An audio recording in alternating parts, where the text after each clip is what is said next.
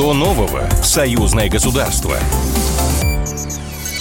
Здравствуйте, в эфире программа «Что нового? Союзное государство». Меня зовут Михаил Антонов, и традиционно в завершении недели мы обсуждаем в прямом эфире с экспертами важные события, которые касаются разных сфер – экономики, политики, социальной сферы, культуры или даже спорта. Их эти темы объединяет одно – они все происходят в союзном государстве.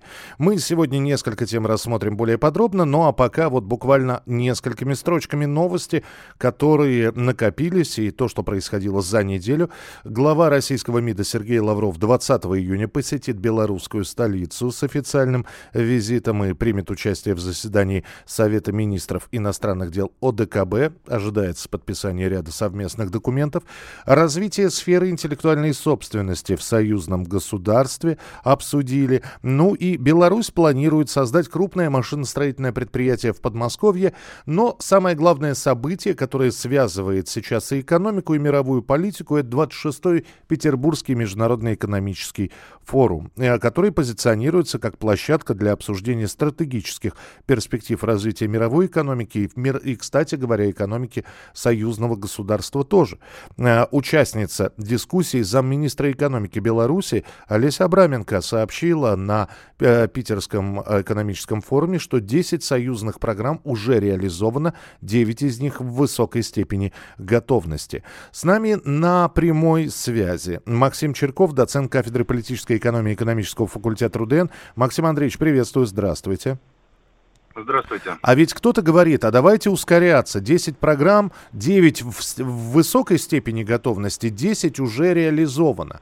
Что, в общем, не так быстро все, оказывается, происходит. Есть объяснение, почему? Ну, во-первых, э, действительно, программы союзного государства, они очень объемные, гораздо большее количество. И действительно, на самом деле интеграционные различные процессы, они же, по большому счету, они не очень быстрые. То есть вот посмотрите, как э, европейцы объединялись вот, в Европейский Союз, так там это много десятилетий прошло. Поэтому вот те программы, по крайней мере, которые прописаны, вот между Россией и Белоруссией в рамках союзного государства, они также требуют времени, но, как ни парадоксально, вот этот вот, ну, будем так говорить, геополитический кризис 22 года, он как раз, мне кажется, очень сильно ускорил вот эту вот интеграцию, э, ограничения во взаимодействии с Западом, они очень сильно подстегнули интеграционные процессы внутри союзного государства. Когда говорят про реализацию вот этих вот 28 одобренных Высшим Госсоветом союзных программ, начинают произносить такую фразу, как «новая экономика». Это действительно новая экономика или это просто хорошо забытая старая? Ну, я бы сказал, что это более чем новая экономика, и надо сказать, что когда, э, вот я думаю, внедрялись и принимались эти программы, может быть, даже не планировали, насколько новая экономика действительно в наших э, странах будет. Э, вот, потому что, кризис... да, прошу прощения, Максим Андреевич, потому что многие считают, что это просто возврат к советским временам, Э, к той самой, во-первых, а, плановой экономике, а во-вторых, ну вот интеграция такая, когда э, была Российская Федерация, когда была Белорусская ССР. Ну, сейчас, мне кажется, уже всем или подавляющему большинству абсолютно очевидно, что возврата вот к той советской э, экономике, безусловно, не будет. То есть мы слышим разговоры о плановой экономике на Петербургском форуме, но одновременно мы, кстати, слышим разговоры о большой приватизации. Это все-таки не более чем дискуссия. Ну, форум, он как бы для того и форум, чтобы мы могли услышать разные точки зрения, это очень хорошо. Но, опять же, государство да, и союзное государство это более такая консервативная э, структура, да, и слишком резких изменений быть не может. Кроме того, становится очевидно, что мы э, увеличиваем свою конкурентоспособность относительно западных стран именно на рыночных рельсах. То есть, э, может быть, можно было говорить о каком-то переходе к плану два, там, полтора года назад, но сейчас абсолютно очевидно, что вот на рыночных рельсах, учитывая все, ну, растущую нашу относительную конкурентоспособность, конкурентоспособность относительно западных стран за счет того, что у нас более дешевые ресурсы, более дешевые э, электричество, э, нефть, газ, кстати говоря, рабочая сила. Мы, я думаю, уже уже это на самом деле видно и по экономическим показателям. Вполне можем вырваться вперед и на рыночных рельсах. То есть, мне кажется, актуальность как раз перехода к плану на связи вот с кризисом 22 года, она даже немного уменьшилась. Спасибо большое за комментарий. Максим Черков, доцент кафедры политической экономии экономического факультета РУДН, был у нас в эфире. Между тем, сотрудничество России и Беларуси в военной ядерной сфере, в отличие от Северно- Североатлантического альянса НАТО, происходит в рамках союзного государства с единой территорией и военной доктриной. Об этом говорится в комментарии официального представителя МИД Российской Федерации Марии Захаровой. Размещение тактического ядерного оружия оружия на территории Беларуси, это по-прежнему такая для Запада притча во языцах. Они обсуждают это все. Они, э, причем обсуждают э, исключительно с точки зрения угроз. Вот э, именно вот а, они рассматривают это не как оборонительное оружие, о чем было несколько раз сказано, а именно как угрозу. И Мария Захарова говорит, не могут не вызывать озабоченность звучавшие в последнее время призывы к расширению географии складирования американских ядерных авиабомб в Европе с продвижением соответствующего потенциала к рубежам союзного государства. С нами на прямой связи Александр Насович, политолог, главный редактор портала rubaltic.ru. Александр Александрович, приветствую вас, здравствуйте.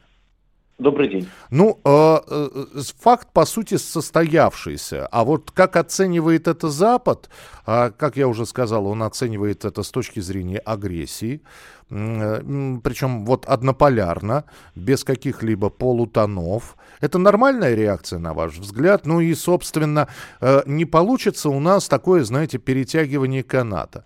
А они американские авиабомбы, а мы еще что-то, а они опять что-то. И в итоге, я не знаю, до тех пор, пока кадушечка полна не будет.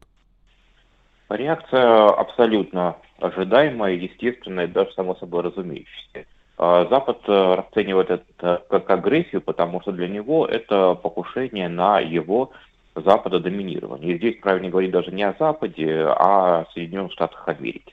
Потому что они в международных делах исходят из принципа, что положено Юпитеру, не положено быку.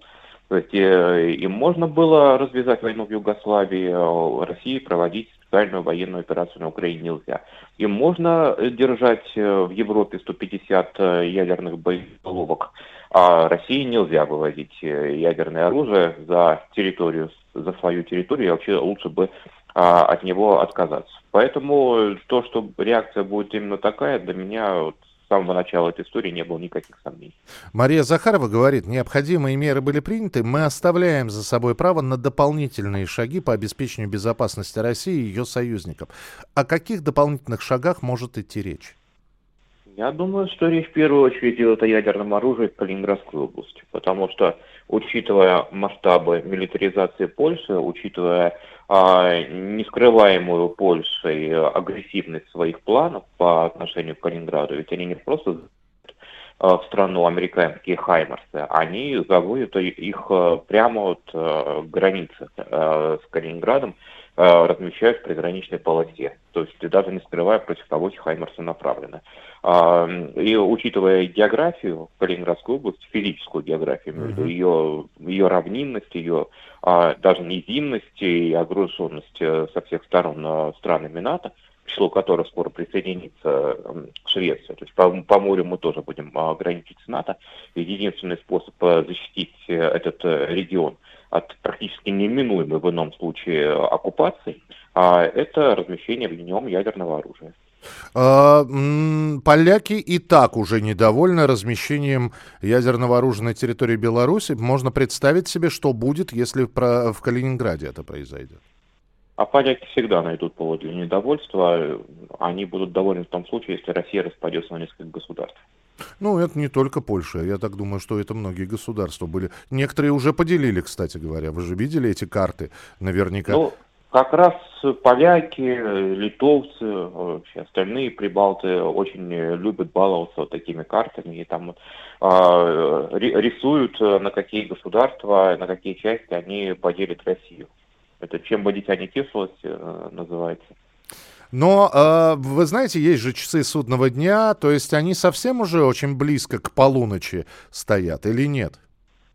А, нет, я считаю, что как раз-таки это пресловутое ядерное оружие, о котором а, все время говорят, является здесь а, сдерживающим фактором и надеждой на мир, какой оно было и в холодную войну между США и э, Советским Союзом. Тут э, главный вопрос не в том, что все, все все время пугают ядерным оружием, а в том, что этот страх он уже не работает. А, и вот тут э, нужно как-то как-то напомнить о том, что, что такое а, ядерное оружие, почему да, никогда нельзя до этого доводить. Спасибо большое. Александр Носович, политолог, главный редактор портала rubaltic.ru, был с нами в прямом эфире. Ну и что еще Мария Захарова сказала? Штаты всеми силами пытаются замаскировать свое безответственное поведение, перекладывая с больной головы на здоровую. Выдвигают лицемерные и безосновательные обвинения в адрес России и Беларуси в связи с развитием их взаимодействия в военной ядерной сфере. Хотя это сотрудничество происходит в рамках союзного государства, имеющего единую территорию и общую военную доктрину. Вот такие события были на этой неделе. Обязательно встретимся ровно через 7 дней в нашей программе «Что нового? Союзное государство». Что нового? Союзное государство. Программа произведена по заказу телерадиовещательной организации Союзного государства.